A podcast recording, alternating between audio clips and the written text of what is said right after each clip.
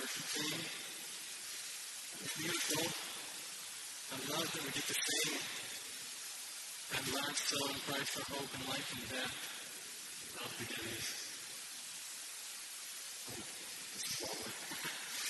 All right, well, hello, everybody. Um, we have a ton of people here. Woo! Dang, we're packed out. Well, if you're new here, my name is Christian. Uh, I'm one of four teachers here at Salt. And if you've been around for a while, uh, you'll know that we've been going through the book of Job. And tonight, uh, by the time we're done, we'll be just about at the halfway point in the book. Uh, Job has 42 chapters. By the end of tonight, we'll be leaving off at chapter 20. And so we'll be just about at the halfway point. I think we have fewer weeks ahead of us than we do behind in terms of teaching, uh, but in terms of chapters, we're just about half halftime. Well, Jeff took us through uh, Job 15 through 17 last week and showed us that as Job as Job's suffering continues, Eliphaz responds to him, accusing him of sinning against God and turning his back on him.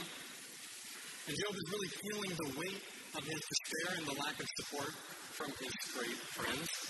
Uh, they're really adding to his troubles, and his hope is dissipating. Job needs a renewal of hope, and his desire is for an advocate, for someone who will plead his case before God and vindicate him. Now, fortunately for us, as, Job, as uh, Jeff reminded us, that advocate is Christ. As believers, we have an advocate, someone who will plead our case to mediate for us with the Lord. Jesus stands before the Lord advocating for us. He is the one who makes us righteous, even when the world, Satan, friends, family condemn us wrongly. The Word of God and His promises found within are the source of hope, of the hope that we need, a hope that endures any circumstance or suffering. And there is a moral certainty in this hope because it is based on the unchangeable character and promises of God. To endure suffering, we must remind ourselves of and cling to this great living hope. That's what we went through last week. And so this week we're going to be picking up right where Jeff left off. And I'll be honest, not since I did my testimony, since I have I been so petrified to approach a passage. I'll be totally honest, I am terrified right now. Uh, not because of the public speaking, this really doesn't bother me all that much. But we're going to be talking about some difficult things tonight. So go ahead and open up to Job chapter 18. And while you do, I'm going to pray once again.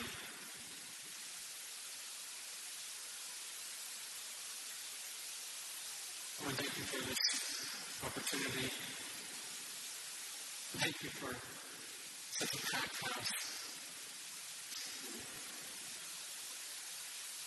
Above all, Lord, we pray that they would see Christ, that they would know you more fully, that they would worship you and love you, no matter no matter how offensive the gospel can be,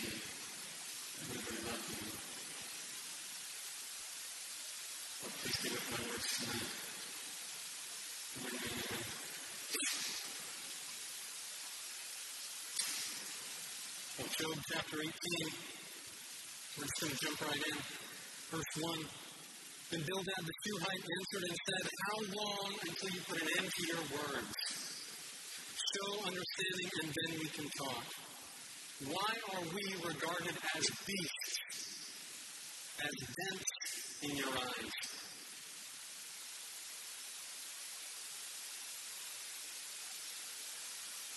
Well, if you remember, there are three speakers other than Job, and they take turns. They all speak in turn, and they, they speak in rounds.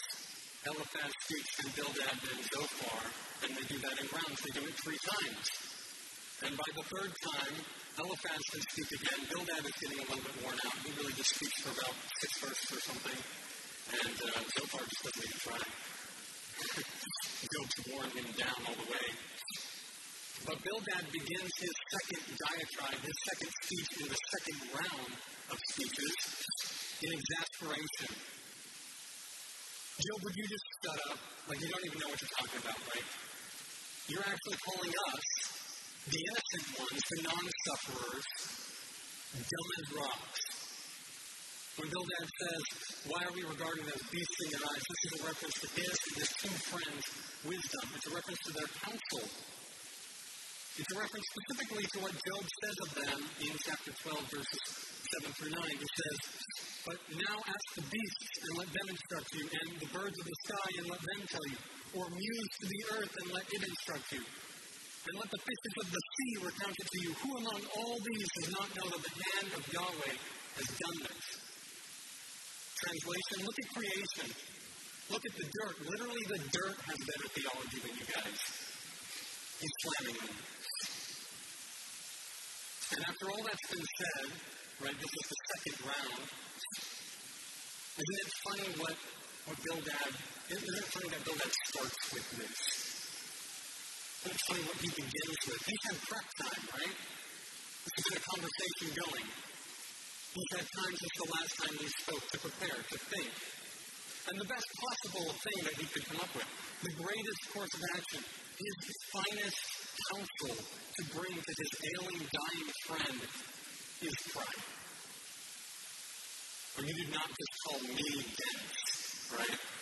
How dare you, Job? In fact, you're the one who needs to get understanding. You go get wisdom, and once you rise to theological equality with me, then we can chat. And in a cutting exhortation, calling for Job's maturity, Bildad shows himself to be immature. He continues on in verse 4.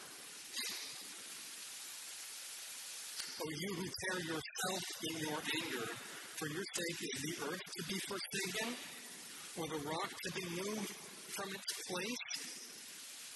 This is a direct response to what we read last week in 16, verse 9. What Job says of God, he says of God, his anger has torn me and hunted me down. He has gnashed at me with his teeth. My adversary sharpens his eyes to look at me. In Job 16, verse 9, Job says of God that God tears him in his anger. In 18, verse 4, Bildad says to Job, No, you tear yourself in your own anger. This is self inflicted. You sinned, and it's only natural that you should be suffering because of it, but you think that the pain is wrong. Should the entire natural order just be flipped upside down for you? Who do you think you are? Should the whole planet be overturned for you, as he says in verse 4? And so Bildad begins to more fully attack Job. Verses 5 through 21 are really just a long explanation of verse 4 that, that Job tears himself in his own anger.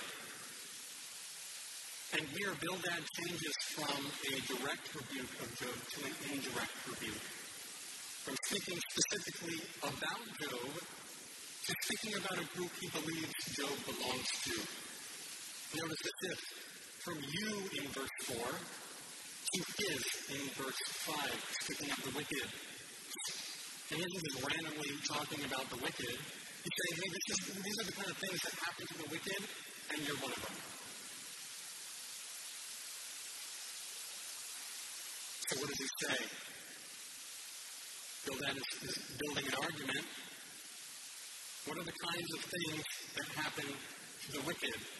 And we're just going to sort of blaze through these. Our main focus tonight is in chapter 19. So I'm just going to pull out some verses for us to look at and, and get sort of an idea of what's happening here.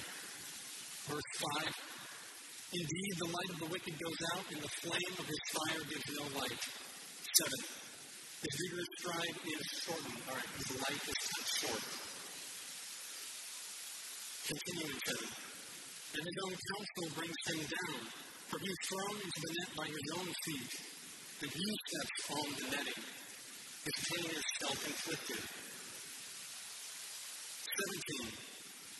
Memory of him perishes from the earth. and he has no name abroad. Nobody remembers him. 19. He has neither offspring nor posterity among his people, nor any survivor where he sojourned. He is alone. Finally, the capstone 21. Surely such are the dwellings of the unjust. And this is the place of him who does not know God. He is unsaved. Well, so Bildad thinks. And this is, this is really ironic, right? I mean, this is almost comical. And Bildad is literally so blind that he thinks the wisest, holiest, most mature man on the planet isn't even saved. He's not even in the door. This is a fool of fools, thinking him more mature than the most mature man alive. Bildad has shown himself to be self-righteous, self-deceived, and self-concerned.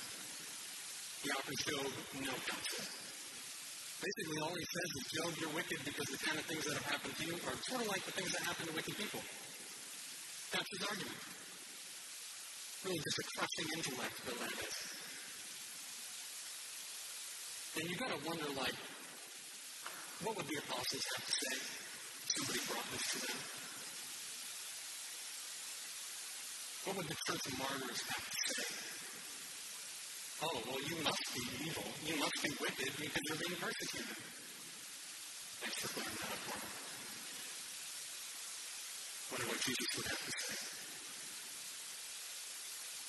But Bildad's whole point, the whole point of this entire chapter, is that this is Job's fault. All the bad things happening to Job are because of his sin. Bad things only happen to bad people. Karma.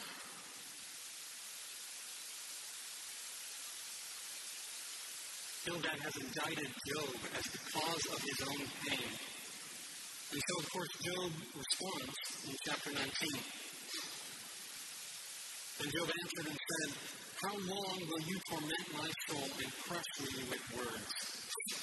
These ten times you have dishonored me. You're not ashamed that you wronged me.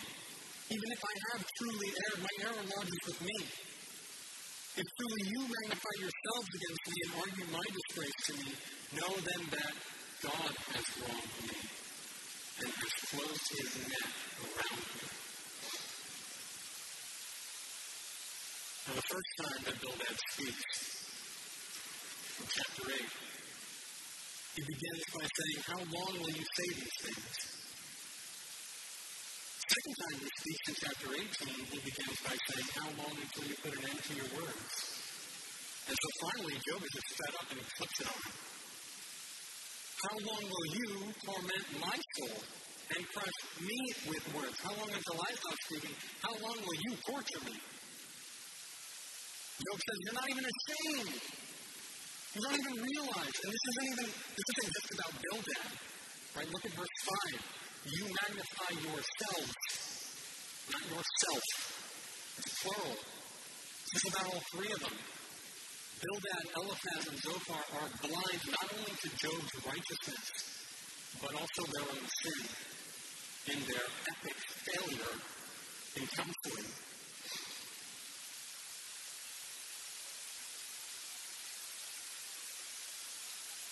from verse 6 through 22, Job indicts God.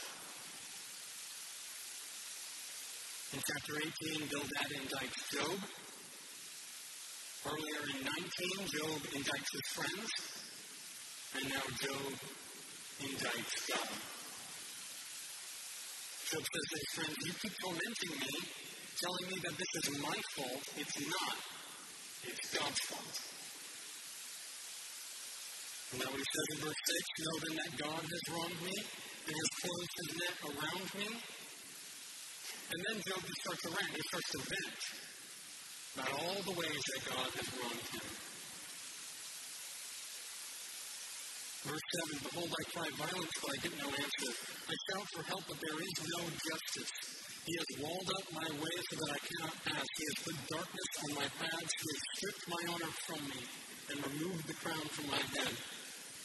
He breaks me down on every side and I am gone. He has uprooted my hope like a tree. He has also kindled his anger against me and counted me as his adversary. His troops come together and build up their way against me and camp around my tent. He has removed my brothers far from me and my acquaintances are completely estranged from me. My relatives have failed, and my familiar friends have forgotten me. Those who sojourn in my house and my maidservants count me a stranger. I'm a foreigner in their sight. I called my servant, but he does not answer. I have to implore him with my mouth. My breath is offensive to my wife, and I am loathsome to my brothers. Even young children abhor me. And those I love excuse me, all the men of my council abhor me, and those I love have turned against me. My bone clings to my skin, and my flesh I escape only by the skin of my teeth. Pity me, pity me, O you my friends, for the hand of God has smitten me. Why do you persecute me as God does, are not satisfied with my flesh? Job really just bursts out and he says, God has ruined my life. And all this really boils down to two phrases from verse 6 and 7. And this is our focus. God has wronged me. There is no justice.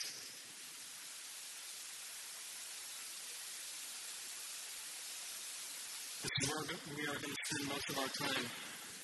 Both chapters 18 and 19 are about why Job is suffering.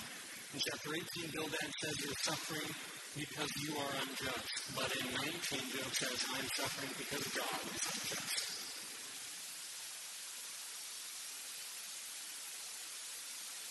What do we do with this? Know that God doesn't count Job as an enemy, but in fact, his closest follower. We know that God did not allow for Job's suffering because he was angry about a particular sin. But we also know that God is the ultimate cause of Job's pain. He brought Job to Satan. He said, This far you may hurt him and no further. He brought Job to Satan a second time and said, Further you may go, but no more than that. So, how do we deal with this? How can God allow for this? In terms of suffering, Job is the most unqualified man alive. And this is, this is the question of Christianity, right? This is the question of questions. The question that undoes faith. The question that destroys belief. Satan's choice arrow, the one with the fiercest flame, is sharpest fear. Why do bad things happen to good people?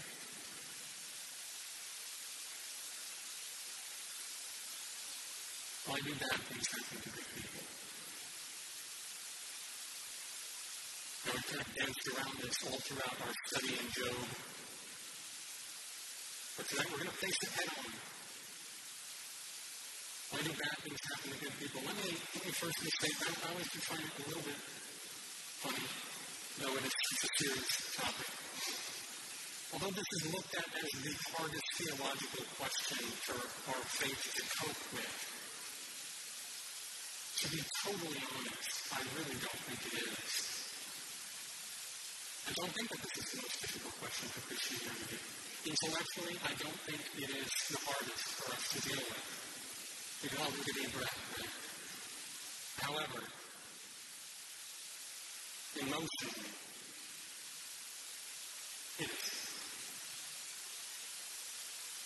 Emotionally, it's about as hard as it gets.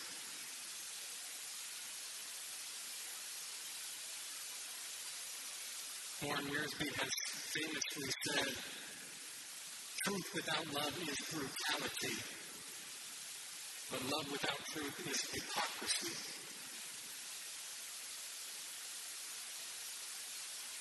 So then, as I show you all the answer to this question, the way to think of it biblically, let me just sort of prepare you a little bit. To the ones here who struggle with formatting your theology to accommodate your emotions, to the ones who never want a God who ever offends your sensibilities, you cannot be a hypocrite. Loving God means loving the right God and believing what He says about Himself, even when it's uncomfortable. And to the one here like me, especially up here, who struggles with being kind in the way you present your theology, we cannot be brutes Right theology is not a stick for you to beat people with, even if you are right. We must speak the truth. We must do it in. So then, with tender hearts and with prepared minds, why don't we start out by dealing with some bad answers to the question? And there are a number of bad answers to this question. I just want us to focus on one for a moment. Why do bad things happen to good people? The bad answer goes like this because God is not sovereign over evil. God has no causal relationship with evil, He merely reacts to it. God is the great card player, always able to make a winning play out of a bad hand.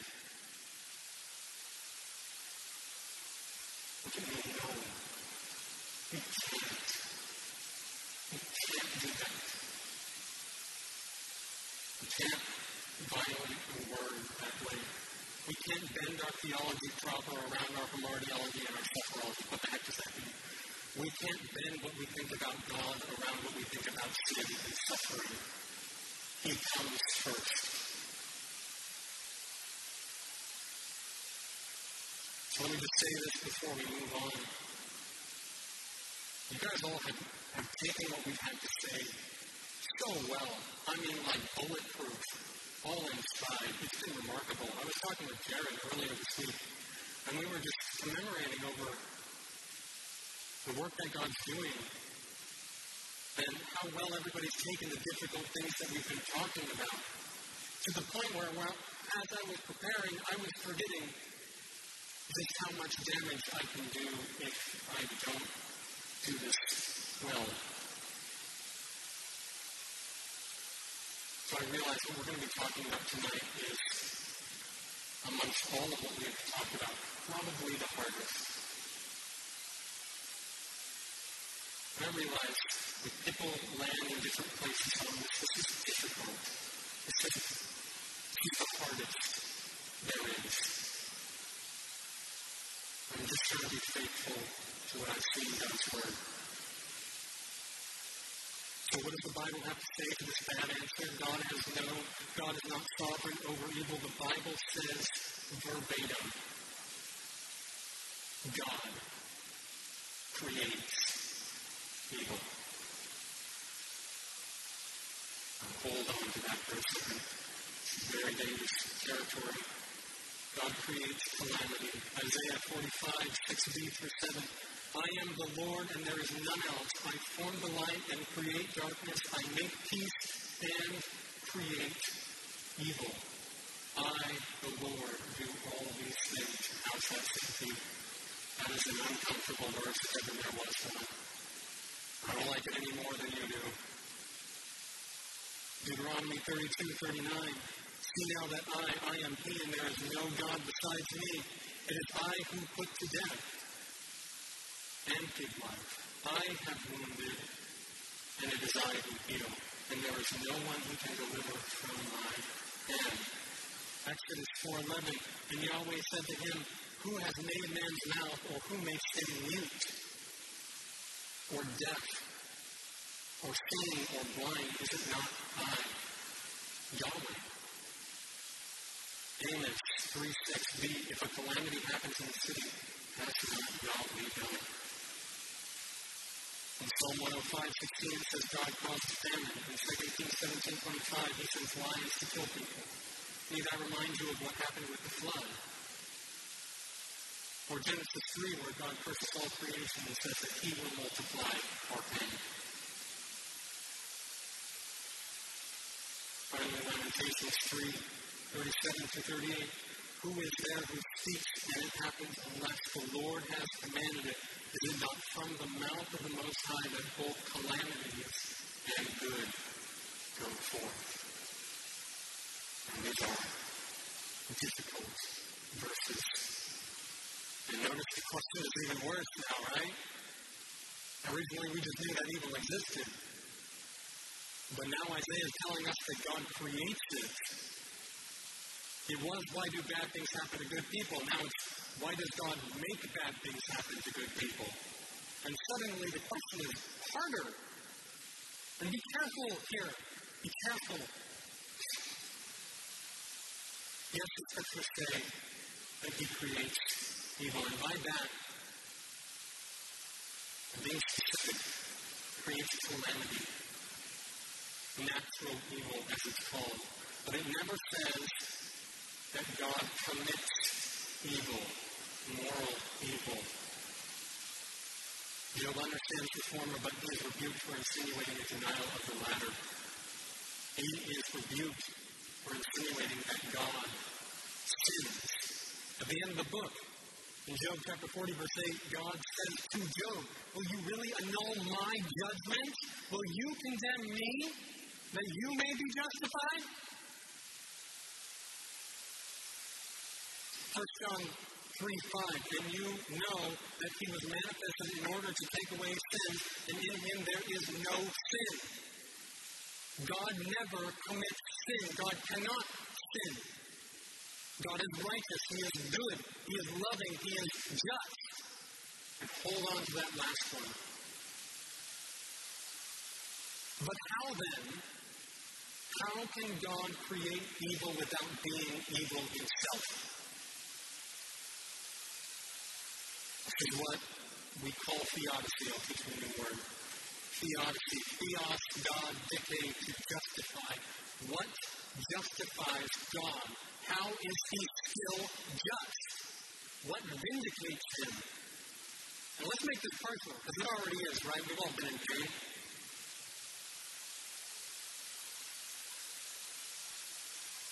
What makes it okay for God to hurt you?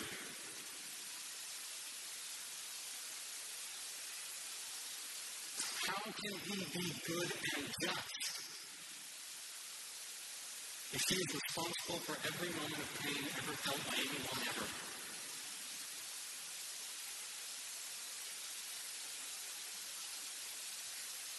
The answer is evil. Moral evil are moral evil. What explains calamity? What explains natural evil? Moral evil explains it. Job is right. There is no particular sin which God is punishing him for. God is not punishing Job for a particular sin that he had done beforehand that God got angry about. But God has vindicated in ordaining Job's suffering by the fact that Job has earned for himself far more suffering than he is enduring. We ask, why do bad things happen to good people? And frankly, the scriptures don't recognize that as a valid category. Romans 3 10 through 12. As it is written, there is none righteous, not even one. There is none who understands. There is none who seeks for God. All have turned aside. Together they have become worthless. There is none who does good. There is not even one. God owe us anything? And we have to say absolutely. God owes us infinite pain for all eternity. This is the naked bad news that the gospel comes to rectify. Romans 6.23, for the wages of sin is death. The wages of sin is death, but the gracious gift of God is eternal life in Christ Jesus our Lord. This is a wage. This is your paycheck. We worked for this. It's rightly said people go to hell sweating. It takes effort.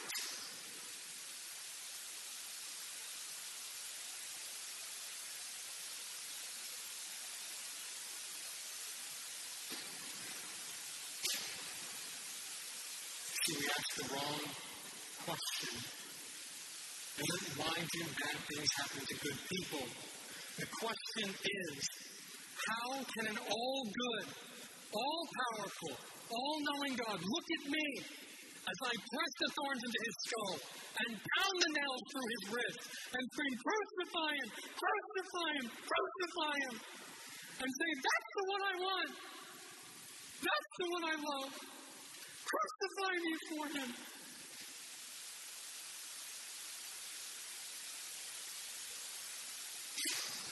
Why do bad things happen to good people? Why do good things happen to bad people? How can he love me? I'm not worth it. It's not a fair trade. He got my sin, I got eternal life.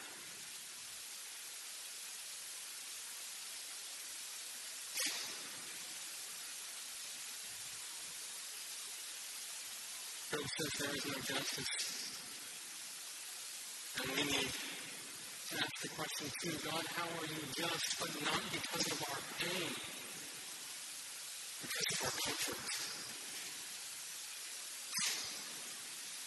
God has given us years of pleasure when in fact all we've earned from Him is eternity in pain.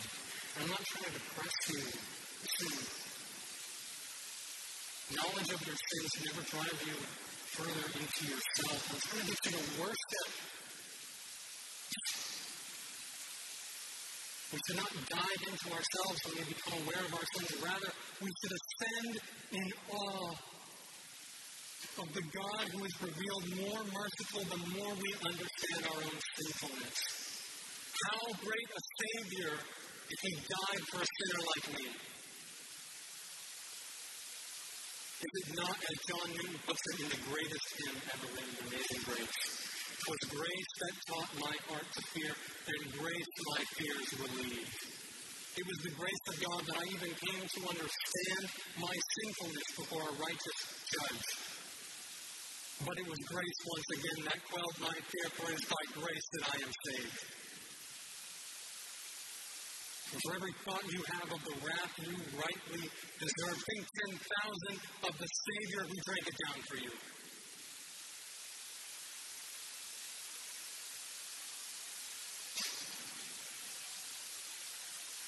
Which brings us to the end of the chapter.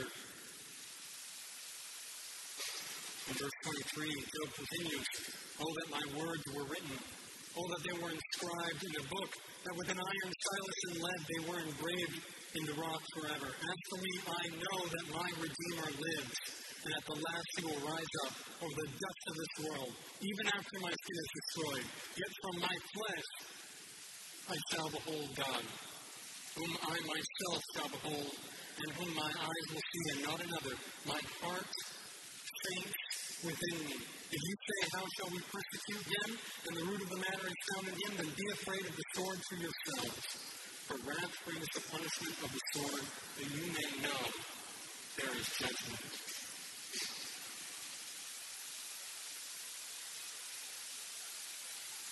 Job desires his life story to be recorded. And he knows that he is a redeemer, a vindicator, someone to plead his case and that there is, in fact, a judgment. And oh, the irony, right? If only he knew. Not just that his words would be bound in a book, but they would be bound in the book as its first entry. If only he knew that there wasn't just a Redeemer for him, but for all. And that he was the very one whom Job was calling his adversary.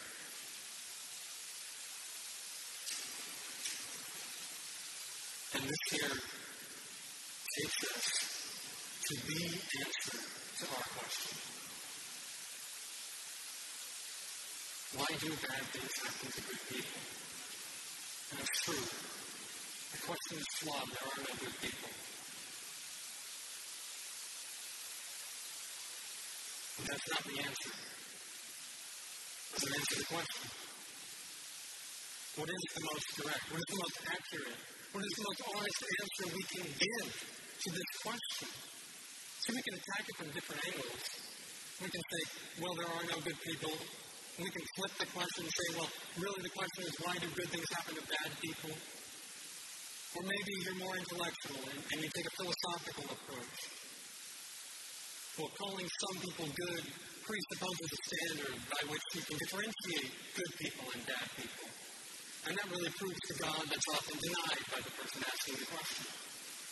And these are all valid approaches, but, but they don't answer the question. Why do bad things happen to good people? And the answer is four little words.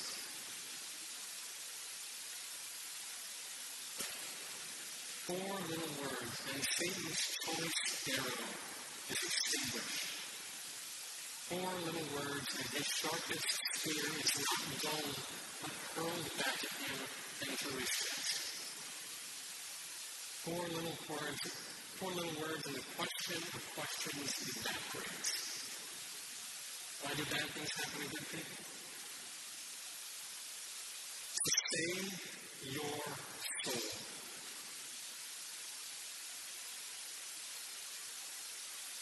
Heard it said, I don't know if it was R.C. Sproul or John MacArthur or somebody else, why do bad things happen to good people? Well, that only ever happened once and he volunteered. The Bible answers this explicitly.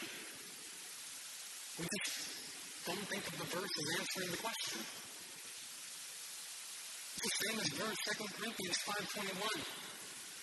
He made him who knew no sin to be sin on our behalf, so that we might become the righteousness of God in him. He made him who knew no sin, good people, to be sin on our behalf, bad things, that we might become the righteousness of God in him, the wife. The spotless Lamb of God, the sinless Christ, endured more suffering than anyone else ever even could for your salvation. Let me take you a step deeper because this is the gospel by which we are saved. See, to another new word, this is what we call the double imputation of the cross. You don't usually hear that. What, what the heck is imputation? It means to ascribe something to somebody. It means to lay the blame on them. And there were two that happened at the cross. At the cross, Jesus has all of our sins imputed to him. The blame for the evil you have committed was laid on Christ himself. And therefore, God justly punishes him as if he were the worst sinner ever, taking the punishment, the penalty of our sin. Isaiah 53, 4 through 5. Surely our griefs he himself bore, and our sorrows he carried, yet we ourselves esteemed him stricken, smitten of God, and afflicted. But he was pierced through for our transgressions, he was crushed for our iniquities, the chastening for our peace fell upon him, and by his wounds we are healed. But there is another imputation. Not only were our sins placed on Jesus' ledger and atoned for, not only was the slate wiped clean, the cross doesn't just bring us out of the red to break even, but it puts us in the black. Romans 5.19 For as through one man's disobedience, Adam, the many were appointed sinners, we have imputed sin from Adam. Through him sin entered the world. Even so, through the obedience of the one, Jesus, the many will be appointed righteous. Philippians 3 9, not having a righteousness of my own, which is from the law, but that which is through faith in Christ, the righteousness which is from God upon faith. Jesus' righteousness, his goodness, his perfection was imputed to us. his righteous life, the righteousness of the God man himself, was ascribed to us so that we might be rightly raised on the last day and accepted into heaven.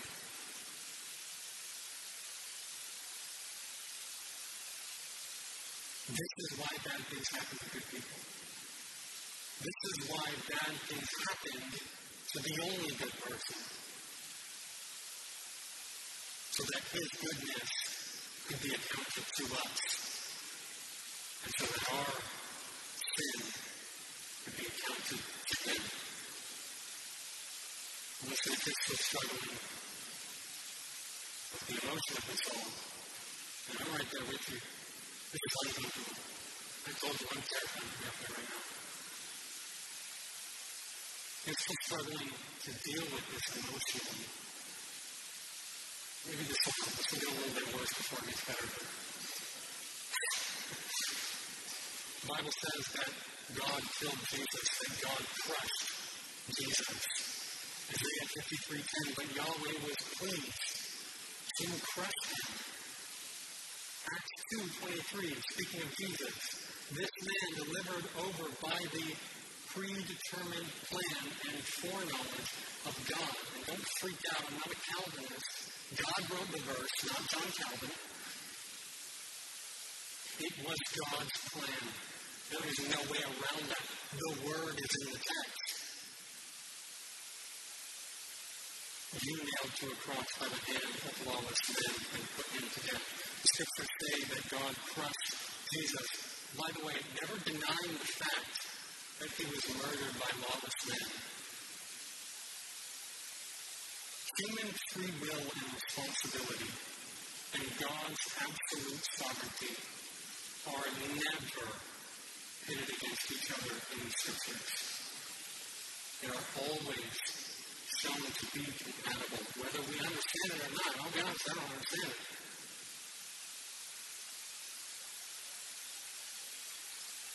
Ultimately, though, it was God's plan to crush his only son. But here's the emotional rub. If we can be okay with the sovereignty of God, willing for the sufferings and the death of the only true innocent one, then can't we be okay with him ordaining our pain? Are we not worse than Christ? And Jesus came presents no issue of faith for us, but actually the basis of our faith. Then our pain should present a stumbling block, right?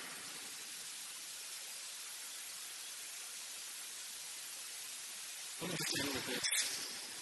I think it, it really brings it all together. What we've been talking about. 1 Peter 3 17 through 18 says this. For it is better if God should will it so that you suffer for doing good rather than for doing wrong. For Christ also suffered for sins, once for all, the righteous for the unrighteous, so that he might bring you to God, having been put to death in the flesh to make alive in the spirit so how can we not but say with Job, shall we receive good from God? And shall we not receive evil? Yahweh gave, and Yahweh has taken away. Blessed be the name